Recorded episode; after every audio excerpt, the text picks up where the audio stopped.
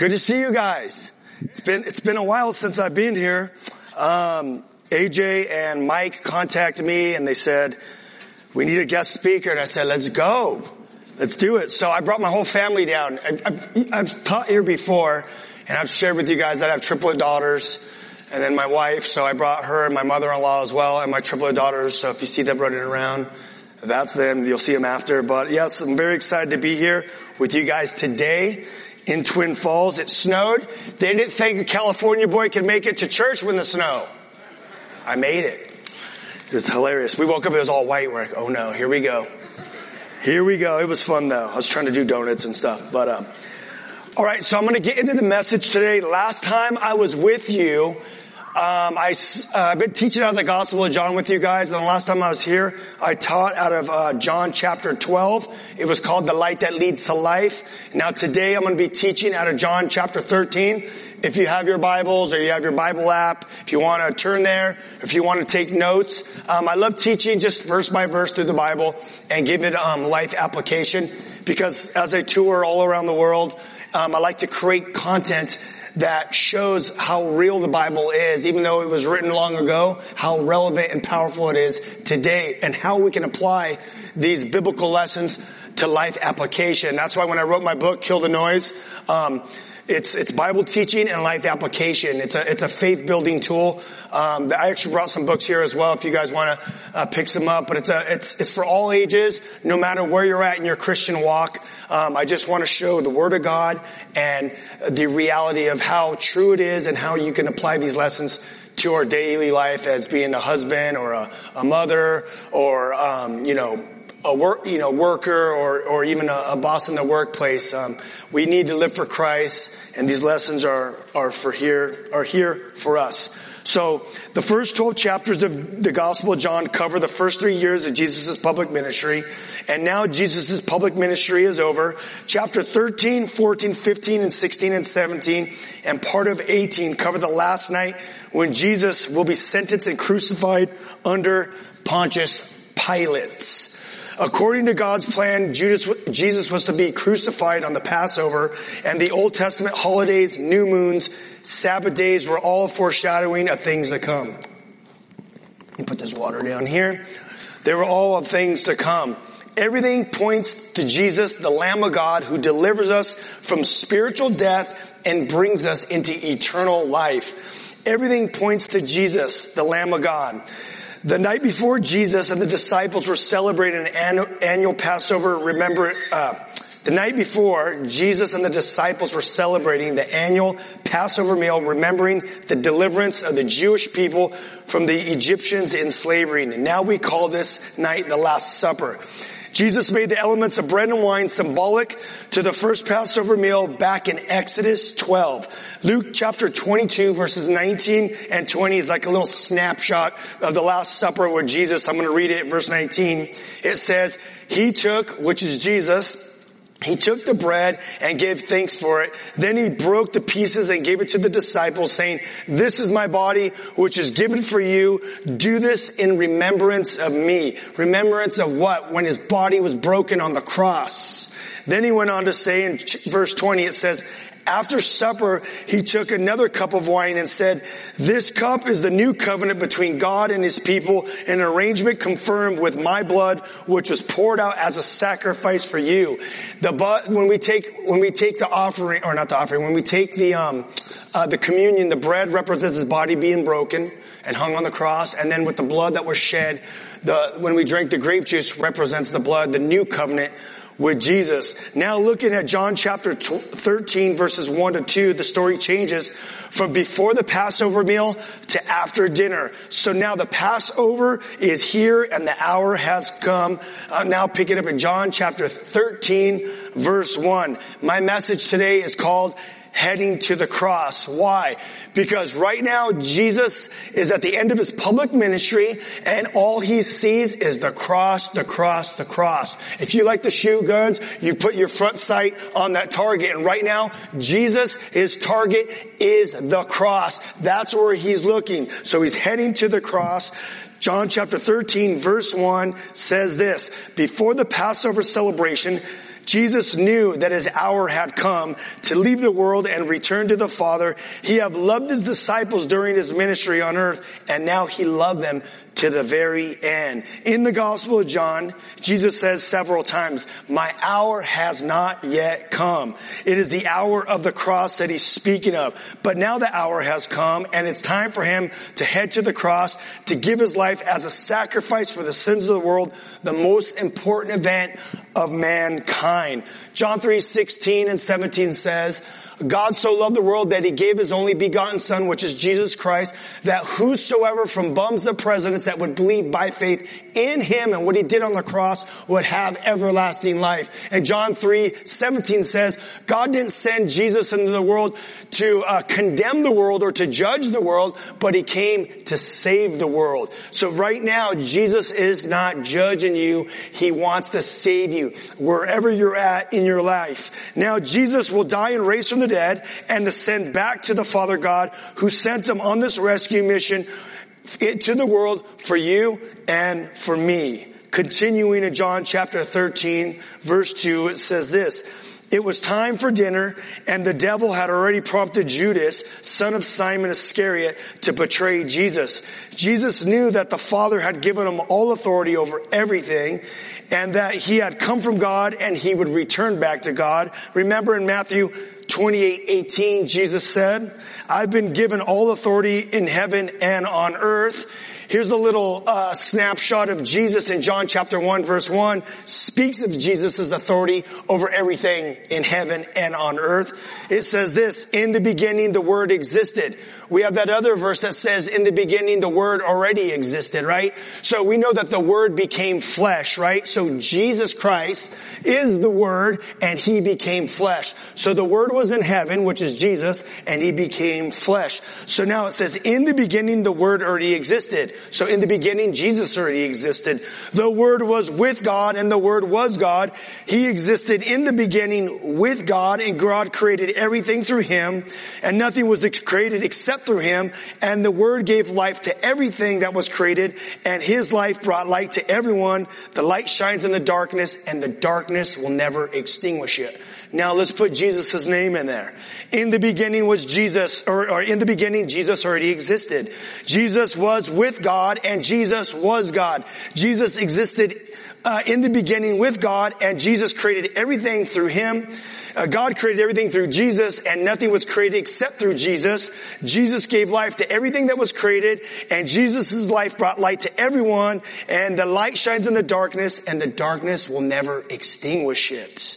So now knowing the deity of Jesus Christ, He is the one true God in human form all powerful. And since Father God gave him all power in heaven and on earth, Jesus knew that Judas was about to put a hit on him for 30 pieces of silver that he probably took the money out of the ministry account. But what is putting a hit out on someone?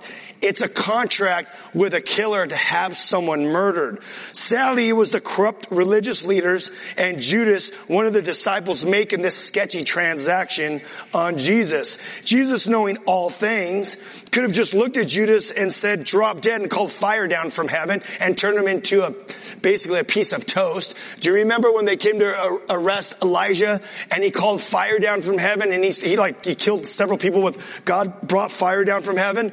Or remember when Jesus was going to go into the Samaritan village and the Samaritans and the Jews, they were like the Crips and Bloods in the 80s. They, they had their own like areas. They didn't like each other because they were like half-breeds. So they didn't, they, they didn't, they, they were like war with each other. They didn't like each other. So Jesus, a Jew and his disciples, Jews, were going to go into the Samaritan village and the Samaritan the Samaritans were like, no way, you get out of here. We don't want nothing to do with you. And then James and John, go, Jesus, call fire down from heaven. Just light them up. Burn them, turn them into toast. And then Jesus at that point, because he's 100% man, 100% God, and he has a personality, he looks over at James and John and gives them nicknames. Hey, chill out, sons of thunder, nuclear boys, you want to burn up the whole city? He's like, you know, remember Jesus didn't come to condemn the world. He came to save the world. So he nicknamed the nuclear boys the sons of thunder. So he didn't turn them into, uh, into fire, but Jesus, but Jesus didn't do that. He allowed Judas to carry out his plan of attack. And Jesus sticks to God's eternal plan and purpose for mankind. Not his will be done, but thy will be done as it is on earth, as it is in heaven. Always in submission to the Father God. Jesus is always in submission to Father God, no matter what the circumstances. Why? Because it was God's will that Jesus must head to the cross and die for the sins of the world and raise from the dead. But I have a question for you our, and me, I would say. I never like to point the fingers because we're, we're all equal. No one's better than anyone as we're going to get to this in this study. But I have a question for us. Are we always in full submission to God's word and his plans no matter what our life circumstances? Are we saying not my will, thy will be done? Are we saying not thy will be done, but my will be done? Or are we trying to help God out and take matters into our own hands to ease the pain to create a better situation or an outcome in our life. And we're not allowing God to work in our life, but we try to take matters in our hands to make, to, to, ease the pain in our life, which we know that only disrupts what God is trying to accomplish in our lives. We know in Matthew 16, 24, Jesus says, if you want to be my disciple, you got to turn from your selfish ways. You need to pick up your cross and follow me. And in Luke it says daily. It also says if you try to hang on to your life, you're going to lose it. But if you give up your life for my sake, you will save it. And what does a man profit if he gains the whole world and he loses his own soul? Is there anything worth more than his soul? So that's pretty hardcore, right? So I'm going to give you some good news here.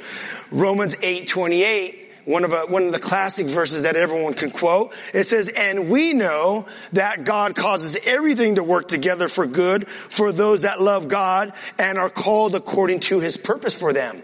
Now this isn't just for anyone, oh, everything's working good for all, everything works together for good for me. If, if you say, oh, I love God, but if you don't obey God, this is talking about someone that is in full submission to God, that is, it's happening according to God's will. That means you're in God's will. You have a relationship with God. So if you have a relationship with God and you call yourself a Christian and you're obeying the best you can, we're not perfect, right? We're, we're all sinners saved by grace. But if you have a relationship with Him and your heart is right and you're going after God, this verse is for you today. It says, and we know that God causes everything to work together for good for those who love God. Jesus says, if you love me, you will obey my commandments. So for those of you who love God and are called according to His purpose for them, So now back to the dinner scene with Jesus uh, now back to the dinner scene. What does Jesus do with all this power that has been given to him? I'm to take a little drink here for you on the radio listening. Drinking some good water. Um, so now back to the dinner scene. What does Jesus do with all this power that has been given to him? What power? Well, let's look back at three years of Jesus' public ministry. Uh, he basically um, he comes on a rescue mission out of eternity. He's 100% man, 100% God. Around his 30s, he gets called to, to start his public ministry. He calls the disciples, this motley crew of men that are very relatable, these blue collar guys, turns water into wine, goes in, tears up the temple, starts kicking over the money changers, chasing all the men and, and animals out because they were begging for money and ta- taxing the, the people and making it hard for the, the, the common person or the poor people to get to God. They were taxing them all, the temple tax and stuff. Jesus had righteous anger and destroyed that, the religious system. The religious leaders were like, who is this guy? You know, we gotta get rid of him. Then he started going around preaching the word of God, you know, casting out demons, raising the dead, uh, opening the eyes of the blind, restoring the man with a withered arm, the woman that was bleeding for 12 years, no doctor, no medicine could fix her, heals her, heals her, and basically goes around and showing what it was to have a true relationship with God and not dead religion. That power is what I'm talking about. Then he died and he raised from the dead by the, the power of the Holy Spirit, told the storms to stop, walked on water. Who does that? Only the Son of God. That's the power I'm talking about. So what does he do with all that power? He decides to use this use this most uh, he decided to use this moment to teach and prepare the disciples for ministry after his death and resurrection So instead of turning Judas into a piece of toast and frying him and saying, okay, I'm not going to die on the cross, I'm getting rid of this guy, he uses this moment to pour into the disciples to get them ready for their great commission. They're about to be used as powerful instrument for God's glory. In John chapter 13 verse 4 continuing, it says this, so Jesus got it from the table, took off his robe, wrapped a towel around his waist, and he poured water into the basin. Then he began to wash the disciples' feet, drying them with the towel that he had around his waist. So back in those days when they would do dinner, um, they would have like, say that you would have like a, like carpet down or rug, and they would have all the hummus and the pita breads in the middle, and then they would lay on their sides and one arm on these really low pillows or whatever. So they'd be kind of laying around this, this, this table. It wasn't like they were sitting up, you know, like the, the Last Supper, like that kind of meal. They'd be laying around, uh, on, next to each other on, on their sides. And Jesus gets up from the table, gets a basin of water, and then he ends up girding himself. So the way they would gird themselves, because they had robes back then, when they would farm or when they would go to war, they would basically tie up, the way they would tie up their robe is they could maneuver more. So he ties up his robe, he puts a towel, towel around his waist, and he starts going around cleaning the disciples' feet. Now I'm totally grossed out by this scene because I got a thing with feet. Like I don't like adult feet like touching me. Um, it just grosses me out. My dad's from Mexico City. and We call this thing they call the ascos. You know, it's like a it's like a Mexican term of like you're kind of like disgusted by feet. Now, think about how sketchy this is with Jesus cleaning these feet. Okay, so now we read in the Bible that it said that Jesus went from town to town and village to village. They weren't on horse and buggy. They weren't in cars. So they had sandals, and I've been to Israel probably like 20 something times, and they were by the Sea of Galilee, which was the Sea of the Gentiles where they spent most of their time. Now, this was, these were like just little villages. So they were walking around, not on roads, through dirt roads, rocks, climbing mountains and, and hills and all this stuff. And, and even on the roads that did exist, they were really janky rocks. Like if you go there, they, they discovered roads from Jesus' time. And these weren't even like nice cobblestone streets. These were really bad, rocky, uh, roads and you have animals uh, traveling back and forth. You have people traveling back and forth. So you have animal poop. You're cutting your feet. You know those sketchy toenails you can Google and see. People have like those bad toenails. You know, stinky, sweaty, no shower, grimy, filthy feet. So here's Jesus cleaning the disciples' stinky feet. And back in those days, this was the job of the lower level house servants and slaves. So here's Jesus, the Messiah, the King of Kings, the Lord of Lords, all powerful, the God of the universe that created all things, showing the disciples how to be a servant of all. Not just saying, not, not just saying it, but actually doing it and leading by example. He became a servant to Judas, the one who would betray him to death. We have that verse in uh, James chapter 1 verse 22. It says this, don't just be hearers of the word of God, but be doers of the word of God. So here we see Jesus doing the word of God. We need to read and study the Bible and apply these lessons of truth to our life daily. Mark 9 chapter 30, uh, Mark chapter 9 35. Here's another little side snapshot from the gospels of Jesus teaching the disciples. It said that Jesus sat down with them and called the 12 disciples over to him and said, Whoever wants to be first must take last place and the, and be the servant of everyone else. So even though the movie Talladega Nights, have you seen that? It, that, that says if you're not last, if you're not first, you're last. Well, the teaching of Jesus, the Messiah is quite the opposite. We need to be last to become first. So Jesus is teaching us it doesn't matter what status or career or how rich and powerful you are or how you think you are in your head. And if you're in ministry, it doesn't matter how anointed you are or what position you have in the church or how God chooses to use you in ministry through the teaching and the power of the gifts of the Holy Spirit. We must always walk with humility and serve. We are no better than anyone else. Romans 2, Romans chapter 2, 11 says, God does not show favorites. He doesn't show favorites. Everyone is equal. I have a funny story. I was um, doing an interview at this big Christian uh, uh, Christian TV network, probably the biggest one in the United States. And I was backstage. I was actually with, I think I was with my wife. And we walked in this backstage and, uh, these other, these other, like this, uh, these other guys come in. They're like from like a Mexican ministry. They come in and, and, and the one guy's walking with this really, really nice suit. And then he has these two, two guys next to him and they're holding his bag and his coat. They look like servants and they're all walking around and they looked at me and they were like kind of, they didn't even, they weren't even talking to me, right? Cause they, they, this guy like walked in like he was a king basically, right? And I'm like, oh, okay, I see, right? And then the girl comes in and she goes, "Oh, hey Ryan, I want to introduce you. To this is Pastor so and so from this from this church with his two like slaves next to him, right, carrying his bags and stuff." And and my dad, if you guys don't know, my my dad, he's a he's a large pastor in LA. He's, he's, he's, he has very, he has a very big ministry down in, in, in, Los Angeles. And the guy, the girl looks at the pastor and goes, oh, this is, uh, Ryan Ries, Raul Ries's son. And he's like, oh, nice to meet you. I didn't know that, Raul. And it's like, he totally changed. He totally changed the way all of a sudden he was all interested in meeting me. God shows no favorites. And if you're in a church, well, you're probably not in a church, you're here, right? If you're around a church and you have a pastor having people carrying his stuff around and he's walking around like a king, it's a cult. Run for the hills. All you that are on radio, run for the hills. Continuing.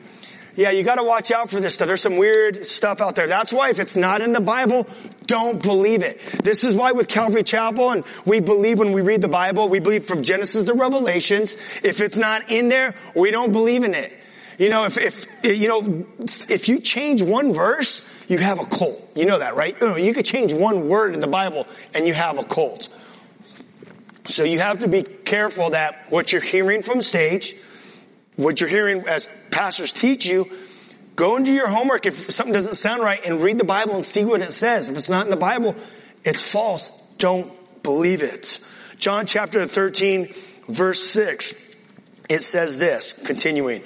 When Jesus came to Simon Peter, Peter said to him, Lord, which Lord means, uh, you know, a rabbi, you know, or, or Messiah. So it says, um, Peter said, Lord, are you, are you going to wash my feet?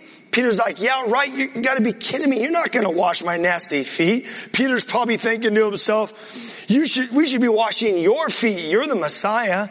Remember when, um, Jesus was with the disciples at Caesarea Philippi and he says, who does man say that I am? Now remember, Caesarea Philippi was, ra- that, that was a place where the, these people used to worship the god of Pan, the, the half, um, goat with the human body.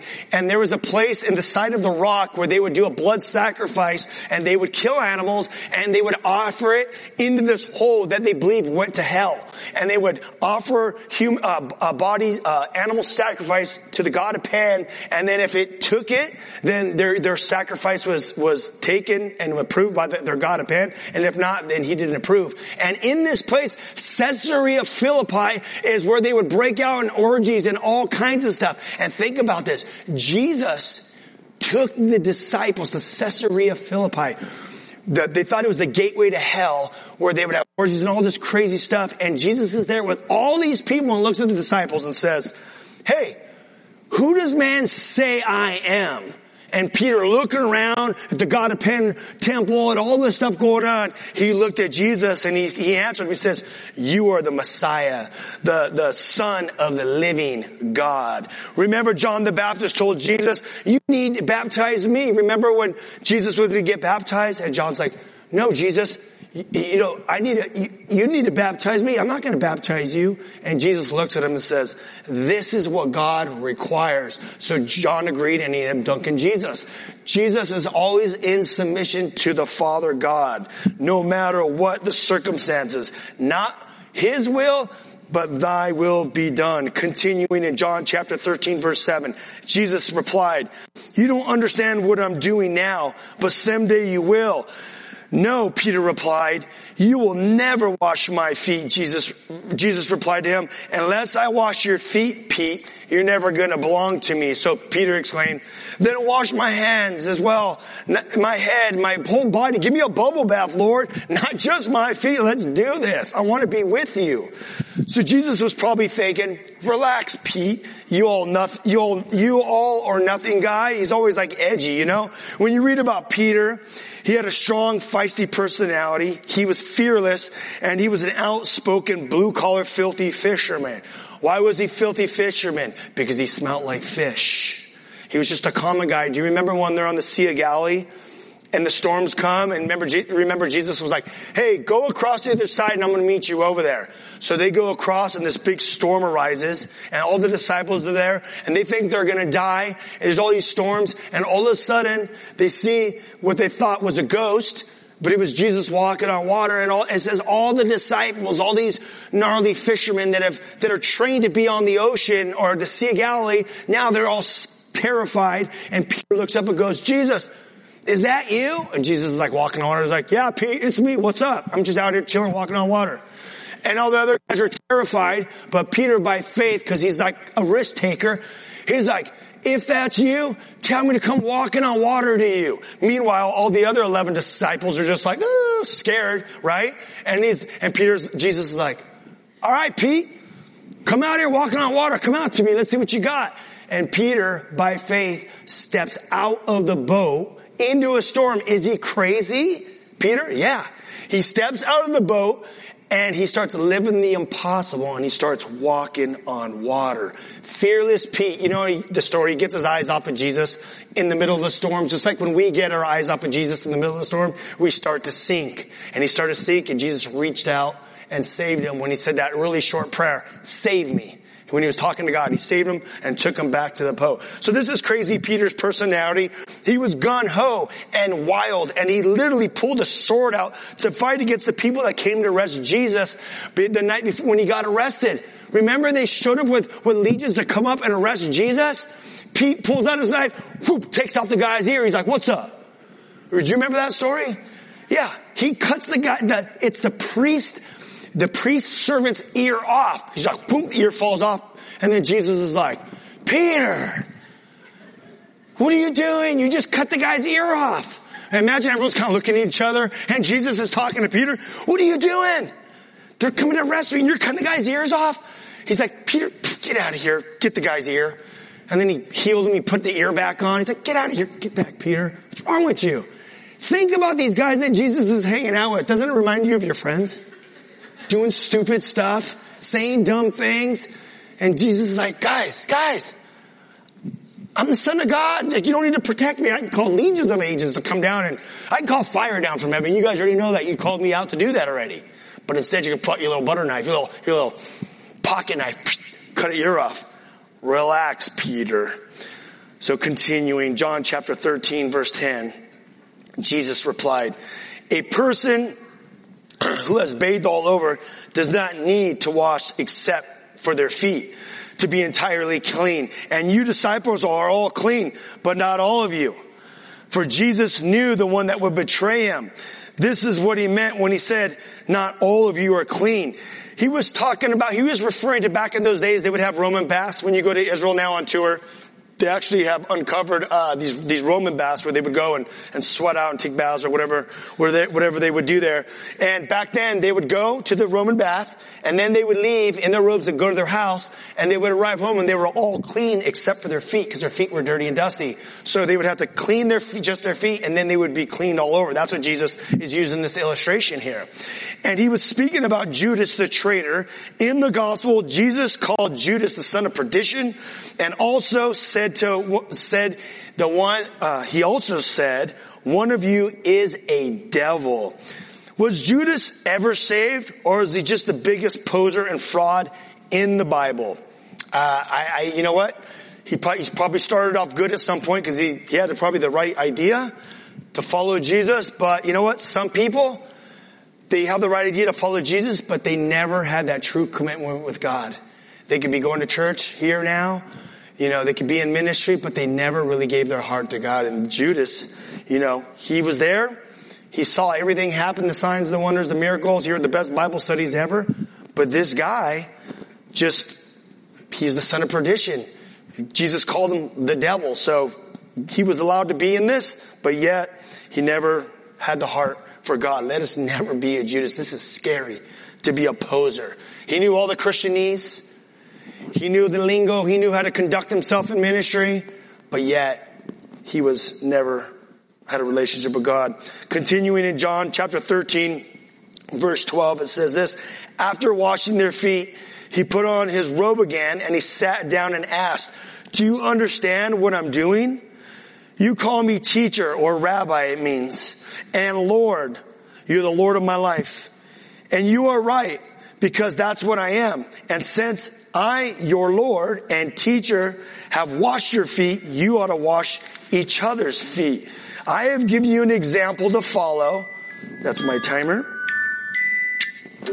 I, I give you an example to follow. Do as I have done, and I tell you the truth, slaves are no greater than their masters, nor is the messenger more important than the one who sends the message. Now that you have these things, God will bless you for doing them. So Jesus is now explaining to the disciples the meaning of washing the feet. We need to walk in humility, swallow our pride. The chief must be the servant and everyone is equal. No one is greater than God. Uh, there is no greater than God. This is what ministry is all about. Ministry is where God has you in your day-to-day life. It's right in front of you. Ministry is right when you walk out that door. You don't have to go to Africa. You don't have to go anywhere. Ministry is when you walk out that door, people need to hear about Jesus Christ. The call of God is to serve others to, and point people to a relationship with Jesus. He is the one that we must keep our eyes on as an example to follow because he will never let us down. People will let you down. You may get mad at what your pastor says. You may get, may get mad at the Sunday school pastor. You might get mad at Christians. They might let you down. Guess what? People will let you down because we're in, we're imperfect people. This is why we have to head to the cross daily and ask God to forgive us our sins daily. And we need more of Christ in our life. We need the power of the Holy Spirit in our life. So Jesus is perfect, 100% man, 100% God. He will never let you down. He might show up at the 11th hour. and so he does, right? When you're praying, where are you, Jesus? And the 11th hour, he shows up He's like, surprise. He's done that before, huh? Oh yeah, oh yeah. But, he, but that's a fact. He'll never let you down. I will end with these two verses from what Jesus said to encourage you in red letter. When you see red letter in your Bible, it's Jesus speaking. Jesus says this, I have given you an example to follow. Do as I have done. Verse 17 says, Jesus said, now that you know these things, God will bless you for doing them. So do as he has done. He has set the model and God will bless you for doing them. It's that simple. God loves you to death, to death of the cross. This is why he sent his son on a rescue mission out of eternity to die for the sins of the world. He loves you and guess what? He wants to help you. You know, this is such, I don't really talk Christianese, honestly. Um, you know, there's like, this is like these words within the church. It's like a church language. And, and one of them is like, God wants to bless you. But really, He wants to bless you. It sounds so cliche to say, but literally, God wants to bless you. He loves you. He knows every detail of your life. He's omniscient. He's in the past, the present, and the future. He knows where you've been. He knows where you're at, and He knows where He wants to take you.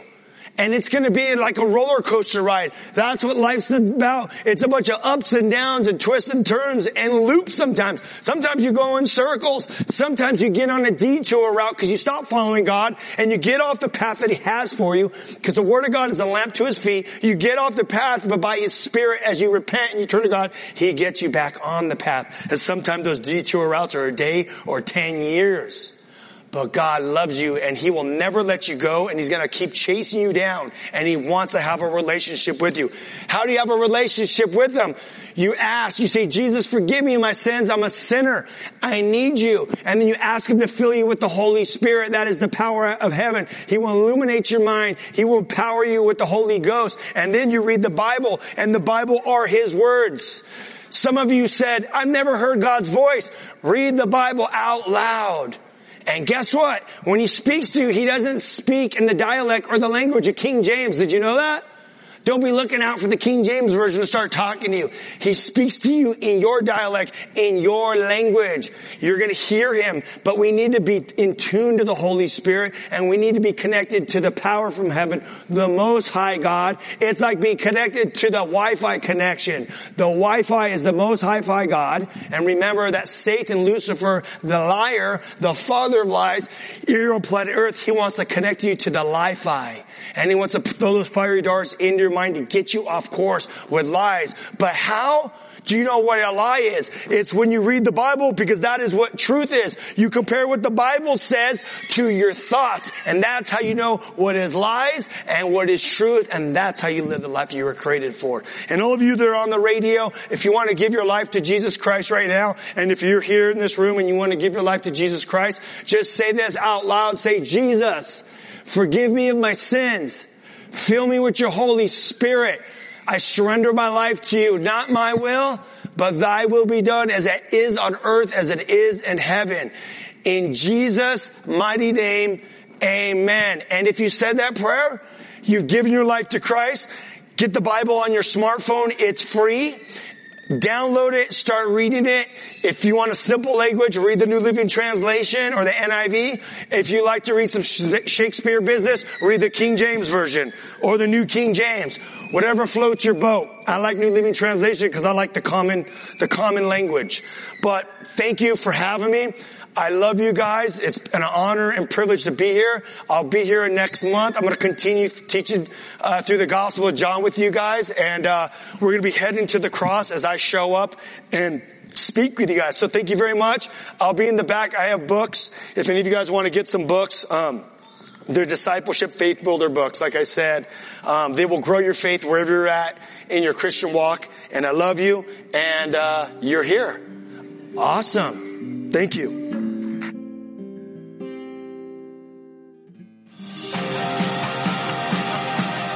You've been listening to a live teaching from the River Christian Fellowship, home of CSN. If you'd like to hear today's teaching again, you can catch the free podcast by searching the iTunes store for the River Christian Fellowship or give us a call at 800-357-4226. There's also a video of today's teaching available on our website, theriverchristianfellowship.com, and then click the media button. And tune in next week for more from the River Christian Fellowship live on CSN.